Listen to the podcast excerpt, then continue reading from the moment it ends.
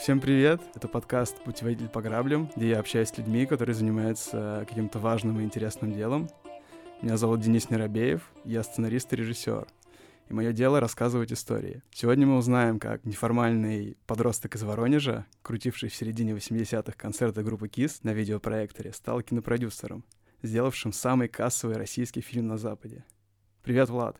Я все верно сказал? Привет, Денис. Ну, как бы не совсем, потому что это не самый кассовый российский фильм на Западе, а самый кассовый российский фильм ужасов на Западе. И это был не видеопроектор, потому что тогда их не было, это был диапроектор. Я думаю, что наши слушатели... Не знаю, что такое диапроектор. Да. Но я расскажу. Это была такая штука, диафильмы, которые, значит, в детстве в Советском Союзе мы все смотрели. Это... пленка, которая вставлялась в такой примитивный проектор, ты крутил ручку и менял кадры. Под каждым кадром была подпись.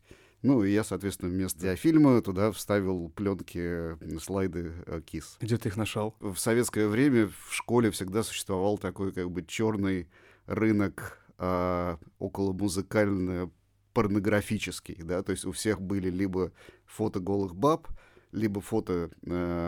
пластинок Metallica, Master of Puppets и Назарета. Ну и вот как-то на этом черном рынке, значит, всё это движуха происходило. Насколько я знаю, ты в молодости был музыкантом, у тебя была своя группа, вы даже гастролировали, а потом ты перебрался в Москву, и тут ты стал журналистом. Как ты потом стал продюсером? Ну, вот как все называется, ходим по граблям, да? Ходил по граблям. Да, путеводитель по граблям. Да, и продолжаю по ним ходить.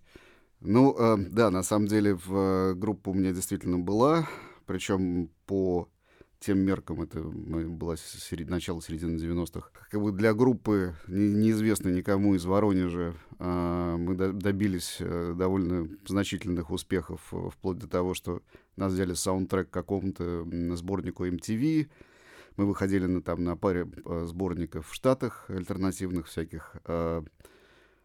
И, собственно говоря, как я попал в Москву и начал работать журналистом в Птюче, мы выступали на первом Казантипе. Это был 95-й, наверное, или 6-й год, я уже, честно говоря, не помню. А до этого мы уже оттурили даже Голландию с разными группами местными. И после этого концерта ко мне подошла девушка, Наташа Оредова, которая была одним из редакторов Птюче. И сказала, вы знаете, нашему главному редактору Игорю Шелинскому, вы очень понравились, он хотел бы с вами поговорить. Ну вот, собственно говоря, мы поговорили, а потом через пару месяцев у меня дома раздался звонок, и позвонил Игорь, говорит, а не хочешь ли поработать у нас? Я подумал, что, в общем, наверное, хочу, собрал вещи в мешок и вперед. Тебе сколько лет тогда было? Ну, наверное, 25. То есть ты приехал в Москву и стал писать в журнале «Птичь»? Да, все верно. А как потом так сложилось, что ты ушел на телевидение? У меня ручка сломалась. Ну, на самом деле, мы продолжали выступать еще параллельно, когда я работал в Птюче. У нас немного сменилась концепция музыкальная. То есть мы отошли от такого, скажем так, индастриал-рока, более ушли в электронную музыку. У нас вышел альбом здесь, в Москве, на «Цитадель Рекордс». Была такая независимая компания в 90-е годы в Москве, по-моему, одна из двух, которые здесь были. Но наступил кризис 98-го года. Мы поняли, что для того, чтобы выжить, видимо, придется заниматься какими-то другими делами. Мы стали потихоньку распродавать оборудование.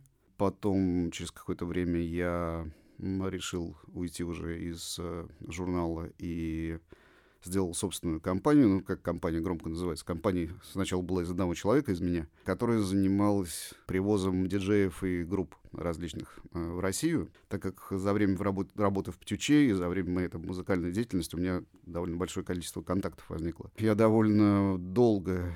и успешно этим занимался, привозил совершенно разных людей, начиная от, не знаю, Роджера Санчеса, заканчивая Буэна Виста Сошиал Клаб. Это как бы были первые концерты в Москве Буэна Виста, которые я организовывал. Ну, то есть это, наверное, я порядка 50 групп и диджеев различных привез, на то время довольно крупных. И в какой-то момент, это был, если не ошибаюсь, 2006 год, мои друзья, которые работали в то время на СТС, сказали, не хочешь ли ты попробовать заняться телевидением. До этого обычные все каналы имели при себе производство, то есть у каждого канала было собственное производство, оно занимало там целые этажи, которые, значит, снимали программы для канала. А тут как бы пошла обратная история, и все каналы стали отказываться от собственного производства, это стало как бы для них геморройно, дорого, они поняли, что, в общем, им нужно заниматься только бродкастом, а пусть как бы снимают люди на стороне за отдельные деньги. И вот, собственно говоря, мои друзья тогда как раз отпочковались от этого СТС и предложили мне попробовать. Я подумал, ну, собственно говоря, что музыка, телевидение, ну, как бы плюс-минус похожая история в чем-то. А у меня уже был тогда определенный опыт там ведения дел. И я сказал, ну, окей, да, давайте попробуем. Таким образом я как бы влип в эту историю, и вот до сих пор как бы из нее не вылипаю. То есть они тебе предложили какие-то программы снимать? Сначала мне предложили просто как бы войти одним из учредителей компании и как бы настроить то, что сейчас называется бизнес-процессы. В дальнейшем, когда я начал уже вариться в этой каше и понимать, что к чему, я уже как бы начал заниматься в том числе и продюсированием. И сколько ты занимался вот этими всеми процессами, прежде чем стать кинопродюсером? В общем и целом это мне заняло, наверное, года 3-4. Мне было всегда интересно кино, потому что телевидение меня не особенно привлекало с точки зрения там, творчества. Да? Мне хотелось всегда попробовать кино, но в то время кино в России было в крайне грустном состоянии. То есть то, что хорошо продавалось, не интересовало меня, а то, что интересовало меня, не продавалось вообще. Это середина нулевых, да, ты говоришь? Ну да, вот, да. И, соответственно, в первой моей такой попыткой входа вообще в этот в киномир, потому что, ну, даже чисто производственно кино очень сильно отличается от съемки телепередач. Несмотря на то, что вроде как бы и там люди, камеры и т.д. и т.п., в принципе, это, в общем, близкие, но довольно сильно отличающиеся друг от друга процессы.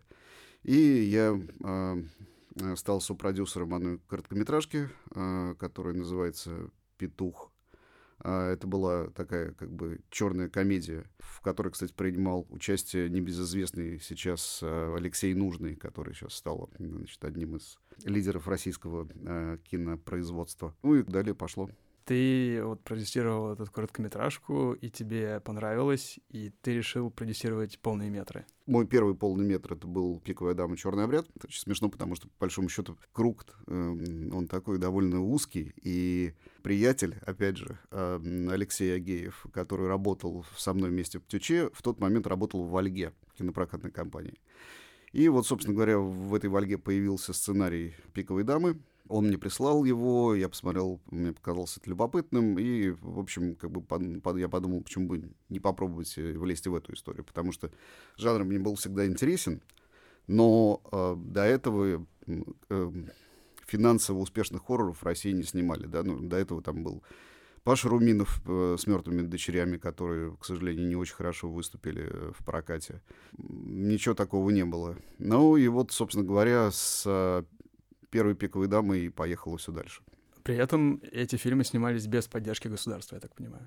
Первая «Пиковая дама» снималась без поддержки государства, если я правильно помню. Да, по-моему, там не было ни фонда кино, ничего. Да, потому что в тот момент как бы прийти там, в условный фонд кино и попросить денег на хоррор была бы довольно дикая идея.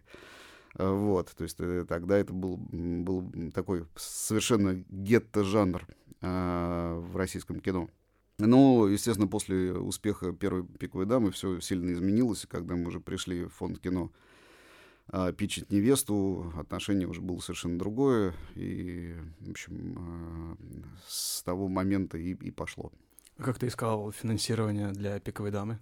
Ну, во-первых, там было финансирование «Вольги». Значит, я в этой истории участвовал скорее креативно и каким-то бартером, то есть я не заходил конкретно в «Пиковую даму», не заходил конкретным кэшем. Ну, я сейчас как бы не могу там все детали выдавать просто из-за того, что это, ну, внутренняя коммерческая информация. Соответственно, уже начиная с «Невесты» я начал финансировать и кино. За свой счет?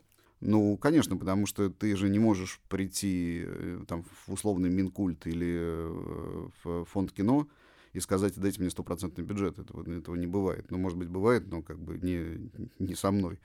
Вот. Но формально, в любом случае, они выделяют не более 50% заявленного производственного бюджета. Поэтому у тебя все равно должны быть деньги на то, чтобы хотя бы найти эту вторую половину. Ты продюсируешь, создаешь телепередачи для ТВ, деньги, которые с этого зарабатываешь, вкладываешь в кино. Это было тогда, в начале. К тому времени у меня уже было определенное там количество денег, которые я мог инвестировать. Поэтому, да, дальше это уже поехало, ну, как совершенно самодостаточная машина.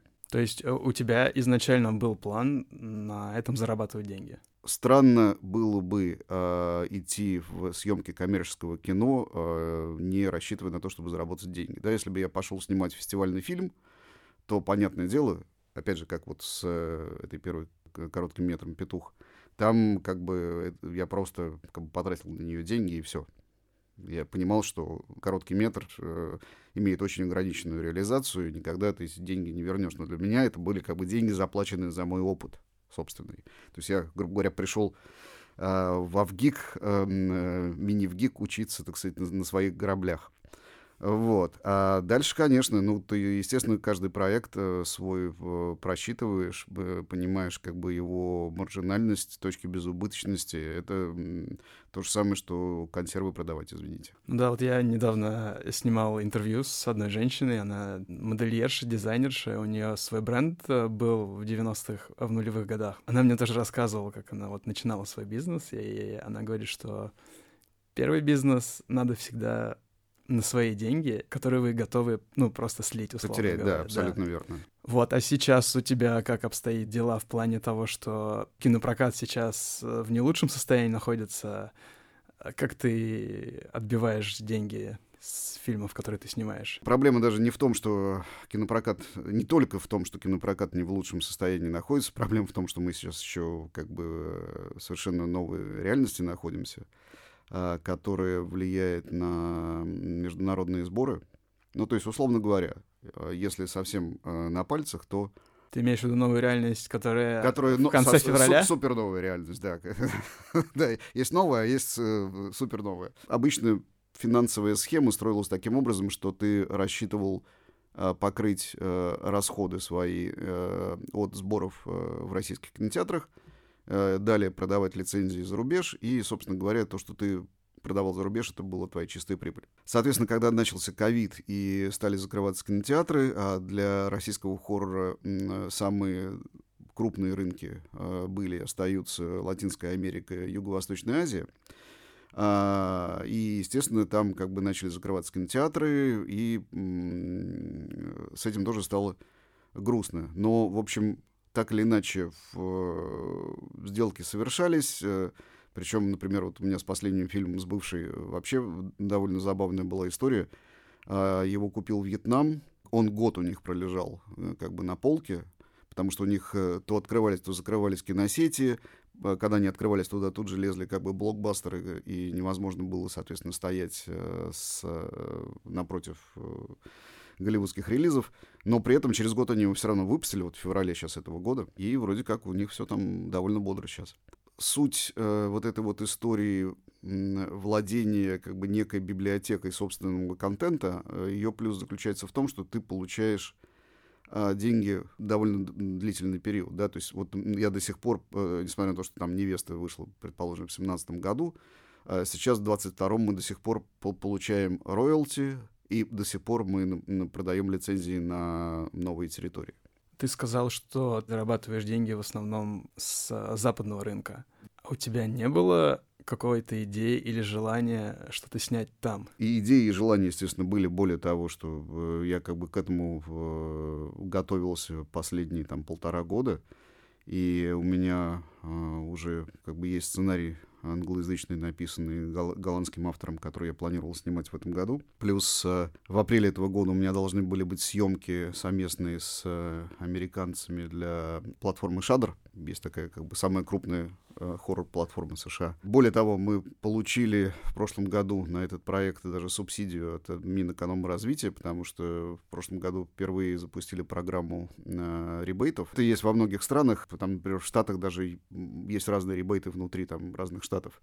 То есть, собственно говоря, это что означает? То есть ты, как продюсер, приходишь с неким проектом, и у тебя есть партнер иностранный. Этот иностранный партнер закрывает определенную часть бюджета фильма, и часть этого бюджета компенсирует местные государства. То есть в разных странах это разные как бы, институции этим занимаются. У нас этим занимался Минэкономразвитие, но, насколько я знаю, это еще очень давно, еще Минкульт эту историю разгонял. На самом деле она прекрасно работает, и это вообще была бы супер тема, если бы не произошла наша суперновая реальность. Потому что у меня уже там еще один проект с англичанами стоял в планах по этой же программе. Например, вот Болгария сейчас прекрасно этим занимается, и вообще многие там восточноевропейские страны, если ты там обратил внимание, даже последняя техасская резня бензопилой снималась в Болгарии.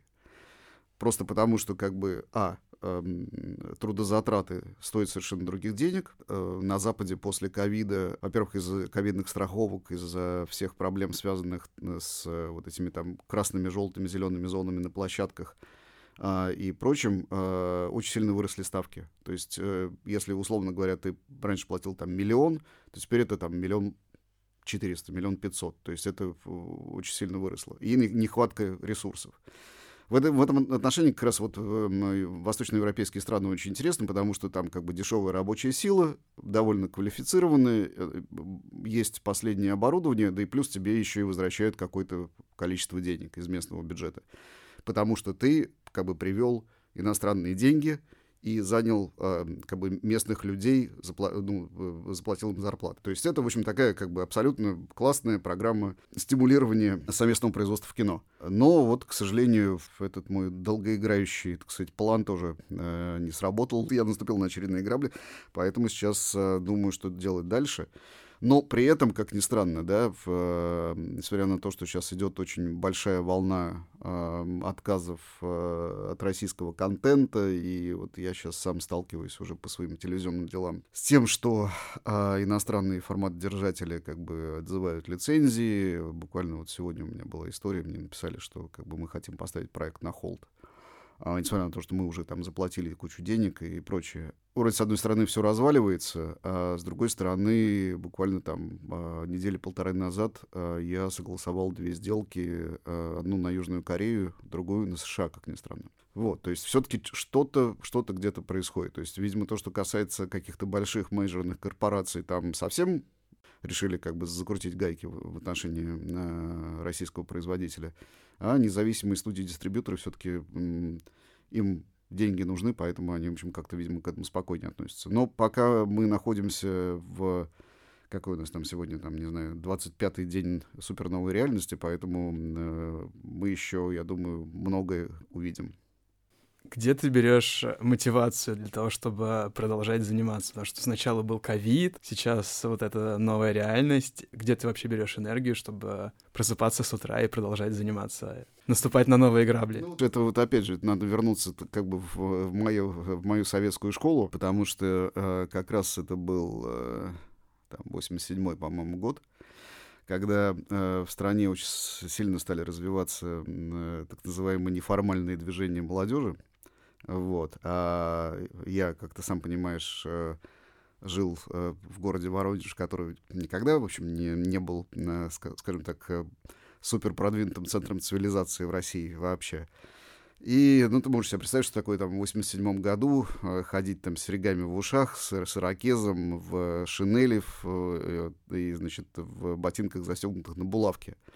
То есть, как бы, не день без приключений, это называется. Ну, у нас была, как бы, некое было комьюнити, да, разных людей, которые, так сказать, ежедневно сталкивались, значит, с унижением и насилием со стороны государственной машины. и как бы простого обывателя. И были какие-то люди, которые отваливались, потому что им, ну, видимо, надоело уже просто это все получать по лбу и как бы, чтобы его песочили там на каких-то комсомольских собраниях и прочем. Но я вот прям помню, как я сам себе сказал в 9 классе, что как бы я либо так, либо никак. И, в общем, я просто уперся рогом и шел до конца. Насколько это, конечно, правильное было решение, я не знаю. Но, видимо, кстати, я с тех пор упираюсь рогом, хотя, как говорят, что если бить головой там, в стену, то и надеяться там, на разный результат в разные дни, то это, в общем-то, ошибка. Так или иначе, понимаешь, ситуация такая, что ну, жизнь все равно продолжается, жить надо что-то делать. Не делать я не могу, и поэтому как бы вот так. А какие вообще перспективы у российского кино, на твой взгляд? Есть такое мнение, от все, что не приносит денег, должно умереть. Я сейчас говорю не конкретно про твои фильмы, а в целом про российскую киноиндустрию. Я бы рад был тебе ответить на этот вопрос, но на самом деле не могу, потому что сейчас этого вообще никто не понимает, да? Ковид показал, что без государственных дотаций кино не в состоянии выжить в России, да? Ну, как бы начнем с того, что у нас ограниченный рынок, начнем с того, что у нас там, по-моему, порядка 5000 экранов было в лучшие времена в России. То есть это, ну, как бы довольно небольшой рынок в принципе. А плюс мы как бы находимся в конкурентной борьбе постоянной с западными релизами. И ты сам понимаешь, что, условно говоря, там, некоему среднестатистическому прокатчику, конечно, выгоднее купить лицензию в былые времена там, за 15-20 тысяч долларов на условный фильм там, студии А24, да, чем как бы вкладываться в собственное производство, потому что ты финансово никогда не сможешь находиться в этой ситуации на равных, да, потому что любое производство, любая съемка, даже на коленке собственного контента, она все равно будет дороже. То есть ты изначально выходишь как бы в конкурентную среду на кинорынке, находясь в условиях таких, что у тебя затраты на порядке больше, чем у западного релиза. Я сейчас не говорю, хорошо это или плохо, я просто говорю вот как бы что есть на рынке, да.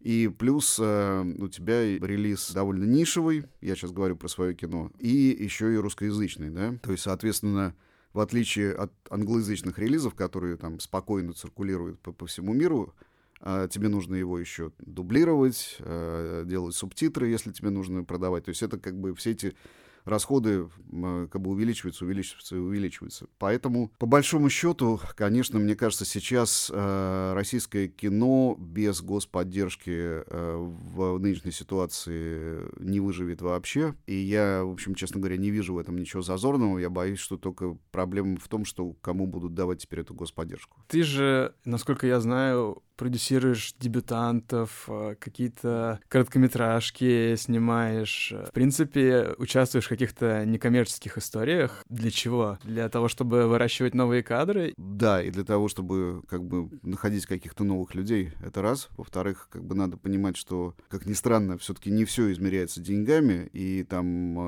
идя в какой-то проект фестивальный, там, условно говоря, там, студенческой короткометражки, ты, с одной стороны, понимаешь, что как бы, эти деньги в чистом виде тебе никогда не вернутся, но они как бы, тебе могут вернуться как бы, какими-то другими плюсами, да, к карме, как говорят, хотя ненавижу это выражение, но так или иначе. Ну, то есть, условно говоря, короткий метр Кристины Манжул «Я люблю Еву», да, которая была выпускницей МШК, получил там, награду на Кинотавре, объехал большое количество фестивалей и европейских, и американских. И, например, ну, как бы я его в том числе сейчас там, в пакете общем продал на Америку. Понятное дело, что там, дай бог, чтобы я вышел в ноль с этой истории, но здесь дело даже не в этом. Дело в том, что если ты как бы изнутри не даешь молодым людям что-то делать, а у молодых людей никогда нет денег на то, чтобы как бы, что-то делать, им, ну, как бы им что пойти... Да, и можно пойти открыть, не знаю, карту кредитную в некоем банке, да, и на это дело снимать. В общем, тоже вариант. Но я в этих историях выступаю все-таки не, как бы, не только там, денежным мешком, не столько денежным мешком, сколько...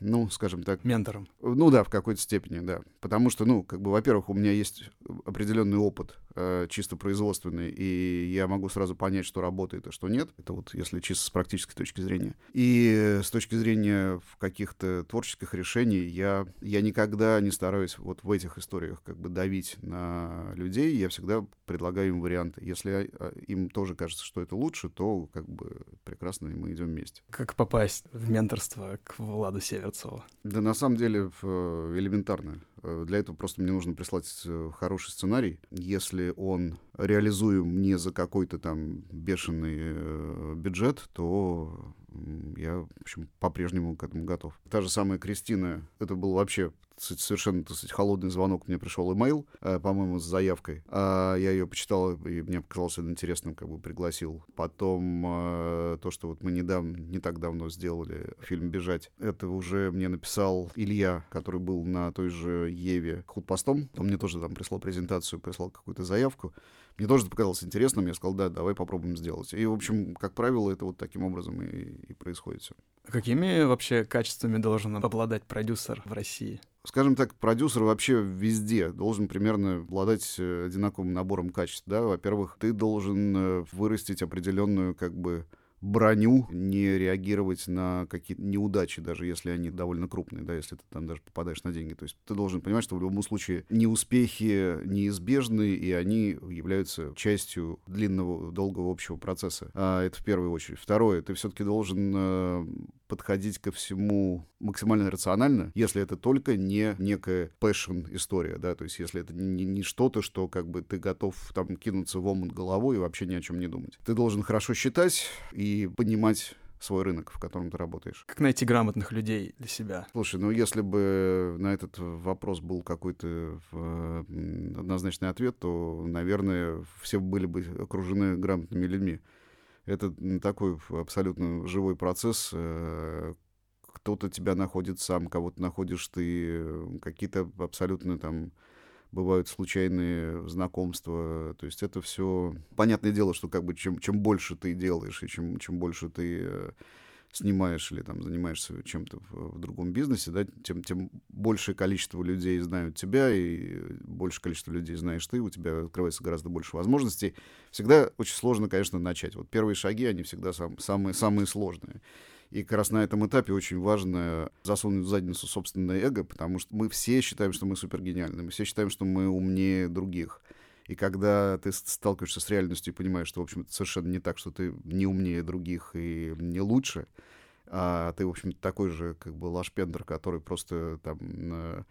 крутишься как шарик в рулетке. Как только ты это понимаешь и принимаешь, то как бы сразу становится гораздо спокойнее и проще жить.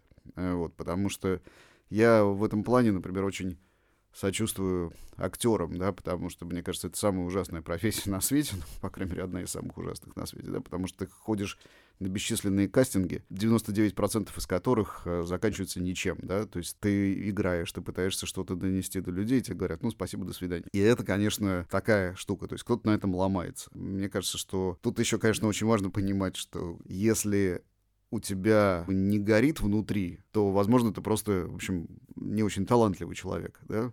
Но если ты понимаешь, что ты по-другому, в общем, не можешь свою жизнь представить, как это сейчас не пафосно звучит, да, то тогда нужно продолжать, потому что мы прекрасно понимаем, что конкуренция бешеная, она растет с каждым годом, а если представить, что там происходит там, в той же Америке, с одной стороны, огромная страна с огромным там кинорынком, с другой стороны, это место, куда едут все, то есть где все хотят стать актерами, режиссерами, сценаристами, и они находятся в суперконкурентной среде, в отличие от нас. Ну, то есть как бы у нас она тоже есть, но она, так сказать, можно ее поделить, не знаю, мне кажется, на 200 еще, а не на 300. Вот, так что примерно как-то так. То есть, по-твоему, талант — это что-то, какой-то твой внутренний огонь, который, несмотря на все неудачи, заставляет тебя все равно идти вперед и вперед. Абсолютно, да, потому что если ты в какой-то момент понимаешь, что ты занимаешься не своим делом, это прям срочно надо прекращать. Ну, как бы это точно не то, ради чего, на что нужно класть свою жизнь. Я считаю, что лучше быть талантливым и успешным, не знаю, столяром, чем не очень хорошим там актером или продюсером. на самом деле. Я думаю, что одна из важнейших вещей во всем этом это то, что если ты, в общем, не сломаешься как бы в самом начале пути, то дальше будет проще. Вот это я могу сказать по своему опыту. Ну да, попадешь в струю уже. Ну да, но с другой стороны, понимаешь, эти струи, они такие, струи такого странного фонтана, скажем так. Потому что, ну, знаешь, в 2017 году, когда вышла «Невеста», мне там стал писать Рой Ли, который снимал кучу ремейков джей-хорроров на тот момент, а потом он же там ушел совсем там в высокобюджетное кино, типа там «Оно» по Стивену Кингу и прочим, да, один из, там, из основных продюсеров в Голливуде хоррора коммерческого. Когда на меня вышел Lionsgate, когда я приехал в эту Санта-Монику, встречался с Роем Ли, с Sony Screen Gems. В офисе Lionsgate я встречался с братьями Хейс, которые писали сценарий первого и второго «Заклятия» Джеймса Вана, и я встречался с ними, обсуждая ремейк моего фильма, который, в общем, как бы был сделан на коленке за $800 тысяч в России в гараже, ну, условно говоря, да.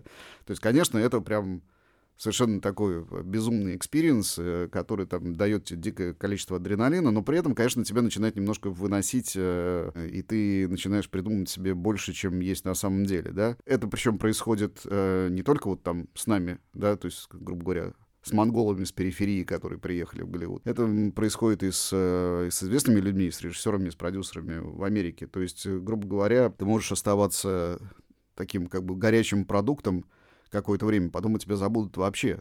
Ты вообще можешь не появляться на экранах, можешь не снимать кино там много лет и прочее. Естественно, как бы ты не можешь заранее себе на это запрограммировать, это опять вопрос как бы опыта, да? Но просто надо понимать, что один раз успешная, очень сработавшая формула совершенно не означает, что в следующий раз она также сработает. Про себя ты вот можешь сказать, что ты скорее одиночка, или у тебя есть какие-то люди, которые уже много лет с тобой вместе двигаются и оказывают тебе поддержку? Есть, конечно, люди, с которыми я и там не только профессионально, но и на личном уровне в очень, ну, в довольно близких отношениях. Если, в принципе, по большому счету, то да, я, в общем, такой довольно интровертный тип. У меня вот жена, мы с ней 20 лет вместе, она мне до сих пор говорит, что ты чудовищно скрытный. Причем для меня это каждый раз, это какая-то новость, потому что я говорю, какой я скрытный, я все как на духу, все выложу. Но на самом деле просто у меня действительно есть такая черта характера, что я все ношу в себе до того момента, когда я почувствую, что типа, окей, это я готов это вывести наружу. Это я уже не знаю, там какие-то особенности моей психики. Да, конечно, есть люди, которые мне там близки и по духу, и с которыми мне интересно. Ты говоришь, что ты интроверт, при этом в начале подкаста ты сказал, что ну там тебе это предложили, там тебе это предложили. Там у тебя куча знакомых было, которым ты концерты устраивал, там куча групп и все такое прочее. Как-то это немного не вяжется. Слушай, ну как-то не вяжется. Понимаешь, это же произошло не из-за того, что я, условно говоря, родился в Москве в семье кинематографистов, так сказать, советских, да. Я ничего плохого совершенно не хочу сказать, но просто понятное дело, когда ты рождаешься в семье, которая известна там в литературных кругах или там в кинематографических, понятное дело, что твои родители знают очень многих, и ты знаешь очень многих, но это просто как бы обычное социальное явление, да, и понятное дело, что если ты из такой семьи, то тебе, ну, у тебя стартовая площадка, даже не вопрос там наличия или отсутствия денег, а то, что ты действительно знаешь тех людей, к которым можно пойти, они к тебе там по-другому относятся, но в моей ситуации я приехал в Москву с рюкзаком, с вещами и $100 в кармане. И первые полгода, ну, как бы я получал не очень большие деньги в журнале, часть из которых я еще отправлял домой в Воронеж. Первые полгода я даже не мог себе снять квартиру, и я, в общем, приходил на работу с рюкзаком, в котором у меня были все мои вещи. Там начиналось с того, что обзванивал друзей и спрашивал, нельзя ли у тебя вписаться сегодня. Поэтому я, ну, сейчас совершенно как бы не хочу расписать как какую-то псевдоамериканскую историю, значит, приехавшего из глубинки, значит. Американская мечта. Американская мечта, да, но на самом деле как бы так оно и было. Я приехал сюда на ноль, то есть у меня не было здесь вообще ничего. Кроме того, что вот после моего выступления мне позвонили, сказали, не хочешь ли поработать. То есть все мои знакомые, это знакомые не в результате чего-то, да, это те знакомые, которые у меня просто возникли в ходе моего, так сказать, жизненного продвижения в этом городе.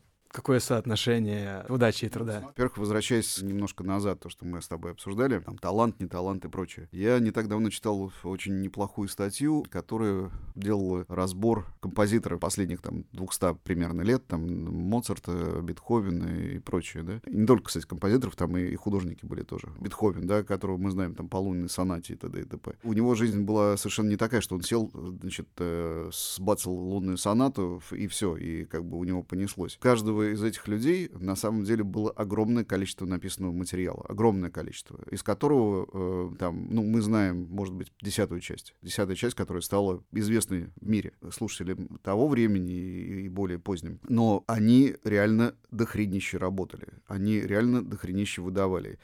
Есть вот это, знаешь, такое правило 10 тысяч часов.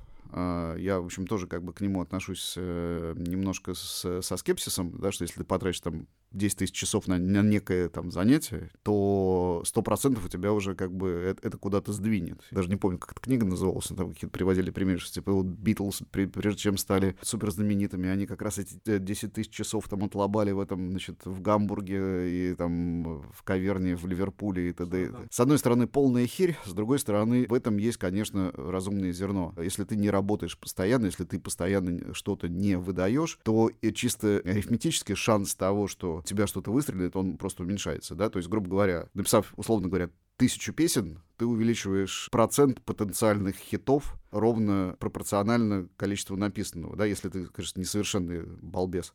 Вот, если ты написал 10 песен и надеешься на то, что из этих 10 песен как бы 5 станут хитами, ну, для этого, видимо, нужно родиться просто гением от Бога. Шведским продюсером. Да. И опять же, возвращаясь к шведскому продюсированию, да, ведь никто же не смог эту формулу воспроизвести, да, то есть, казалось бы, вроде все как бы легко и просто, а вот хрена лысого, второй об-то нету до сих пор. Я помню в прошлом году, когда ты меня позвал на премьеру фильма «Бывшая», и мы потом с тобой ехали в машине, у тебя просто постоянно звонил телефон, или тебе приходили какие-то сообщения, мы даже с тобой нормально поговорить не смогли. Мне даже пришлось сделать целый подкаст, чтобы пообщаться с тобой. Как ты вообще организуешь свое время? Где ты берешь энергию? Есть ли у тебя какие-то секреты по тайм-менеджменту? У меня, как ни странно, есть довольно четкий распорядок дня. Я практически каждый день занимаюсь спортом с утра. После этого как бы я либо еду на встречу, либо в офис. Работаю, ну, там, условно говоря, активно там, часов до 23, там, наверное, до 12 ночи. Часто это бывает непредсказуемо, потому что действительно может кто-то позвонит, и там ситуация изменяется, ты куда-то срочно срываешься, но, в принципе, планирование — это как бы штука суперважная, на самом деле, и, конечно, иногда кажется, ну, честно тебе скажу, что бывают моменты, когда приходящие даже там сообщения в WhatsApp реально вызывает внутреннее раздражение, потому что у тебя уже как бы настолько всего накопилось, что ты уже просто не можешь. Ты, когда слышишь этот дзынькающий телефон, ты хочешь его просто треснуть об стол. Значит, надо себе давать какой-то вариант выдохнуть. То есть я был гораздо более работоспособен там раньше. Сейчас, когда мне уже 50, я немножко, конечно, не такой прыткий, как был. Но, с другой стороны, это мне позволяет, например, то, что называется cut the bullshit, да, то есть как бы отрубать те вещи, которые реально не важны. Если мне на самом деле не очень нужно разговаривать с человеком, я сделаю все, чтобы с ним не разговаривать. Если мне реально не нужно ехать на эту встречу, я сделаю все, чтобы как бы с нее слиться. Конечно, иногда бывают такие дни, когда, ну, как у любого человека, когда делать совершенно абсолютно ничего не хочется, но ты просто берешь как бы свое расписание и понимаешь, что тебе нужно сделать это, и, в общем, как бы деваться некуда. А вот ты сказал, что тебе не нужно ехать на эту встречу. Это в смысле из-за того, что тебе реально на нее не нужно, или из-за того, что ты можешь на нее поехать в плохом настроении? Слушай, ну, во-первых, по-разному бывает, да? Ну, как бы есть великая песня группы Eurythmics, да, в которой есть слова «Some of them want to use you, some of them want to be used by you», да? То есть кто-то хочет использовать тебя, кто-то хочет, чтобы ты их использовал. С этим, ну, как бы, это нужно довольно четко оценивать и вычленять, да, есть масса людей, которые готовы тебя юзать для каких-то своих личных необходимостей. Здесь очень важно просто как бы говорить «нет», да, то есть когда ты понимаешь, что я, может быть, сейчас, конечно, чудовищно прозвучу, но когда ты понимаешь, что для тебя личной пользы вот как бы от конкретной ситуации нет никакой, из нее надо выходить, потому что эта польза не обязательно финансовая, эта польза может быть там эмоциональная, моральная или, не знаю, еще какая-то. Но как бы если ты понимаешь, что это просто ты делаешь одолжение для того, чтобы не обидеть человека, потому что он хочет там тебе что-то сказать или там и что-то до тебя донести, сливайся вот прям на 100%. Это вещи, на которые вестись нельзя. И надо понимать, что как бы есть тоже определенные приоритеты, которые нужно расставлять. И часто приходится общаться с людьми, которые тебе, скажем так, не очень приятны, и в обычной бы ситуации ты не стал бы с ними разговаривать. Есть же определенный тип людей, у которых все как бы общение строится на попытке подавления тебя, да, то есть это вот такой как бы даже не альфа-самец, а вот... Я бы назвал как бы ряд фамилий, кстати, в российском теле- и кинопроизводстве, но это вот люди, которые сразу хотят показать как бы собственную значимость и незначимость тебя на их фоне. Конечно, вот как бы здесь нужно очень четко фильтровать базар и как бы ни в коем случае не давать манипулировать собой, потому что как бы это именно то, что им нужно. Именно этого они и хотят, именно того, чтобы ты ощутил какую-то физическую, эмоциональную, психическую зависимость как бы от них. И даже если ты понимаешь, что на кону, предположим, стоят какие-то деньги, мне, конечно, сейчас легко говорить, да, потому что я как бы могу сказать, что я могу отказаться от каких-то денег, потому что мне, слава богу, с этим все в порядке. Но очень часто лучше отказаться от какой-то истории, даже в которой светят какие-то потенциальные деньги, если ты понимаешь, что она для тебя супер некомфортна, если ты понимаешь, что с этим человеком ты не сможешь долгое время существовать в этой истории. Потому что это на самом деле супер важно. Рано или поздно, потому что это все равно развалится, и ты выйдешь оттуда и с эмоциональными потерями, и с финансовыми, поэтому вот как бы нужно держаться подальше от токсических людей. А что бы ты посоветовал вот молодым кинематографистам, которые, в принципе, любят кино и хотят его снимать в России, но вот сейчас в таких условиях пока непонятно, вот, как бы, что им делать? Мы пока, слава богу, не голодаем, да, значит, у нас войны в Москве нету, ну, как бы, я сейчас безоценочно, да, ну, как бы, так или иначе, мы живем сейчас, в общем, в относительно спокойном режиме, относительно, там, других мест, которые сейчас есть на планете, да, «Ведьма из Блэр» была снята за $15 тысяч, да, там, «Паранормальное явление» первое было снято, там, за десятку. Понятное дело, что это такие, как бы, отдельные штуки, которые возникают раз в 20 лет, их невозможно, как бы, запрограммировать и воспроизвести по щелчку. Но так или иначе, как бы, если ты хочешь что-то делать, ты это сможешь сделать, если у тебя сильно есть желание, да.